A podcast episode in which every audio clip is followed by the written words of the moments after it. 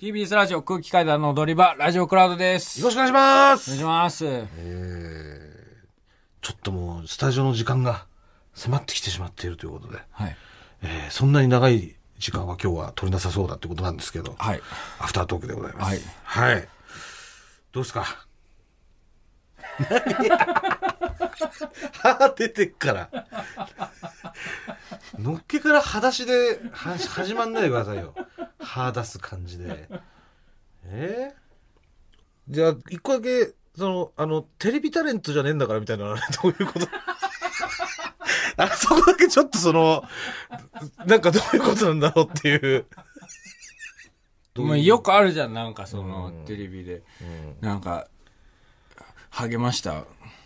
なんか治療します。生えてきました。みたいな。それあるっけそんな。テレビである？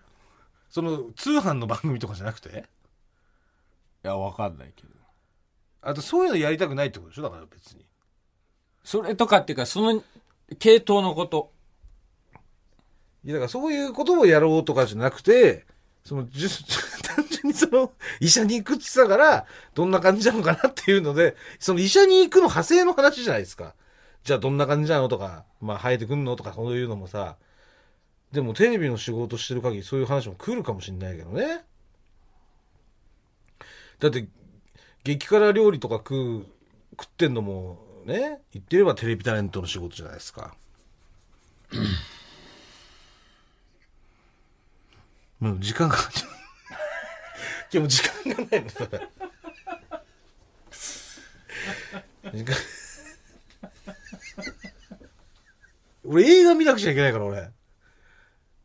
俺もなんかいろいろ書かなきゃいけないよ。あ、じゃあもう時間ない、ないんじゃん、今日ね。うん。うん。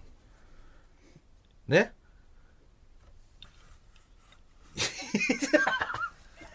映画見なくちゃいけないから、俺。俺も書かなきゃいけない。明日8時20分入りだから。あ、そうだ、早いね。はい。早く帰、うんすいませんでした、本当にリスナーの皆さんも。本当に。ねありがとうございました。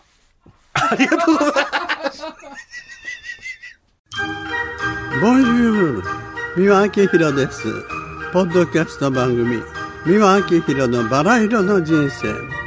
配信は毎週日曜日と水曜日です。忘れないでね。忘れないでね。でんでん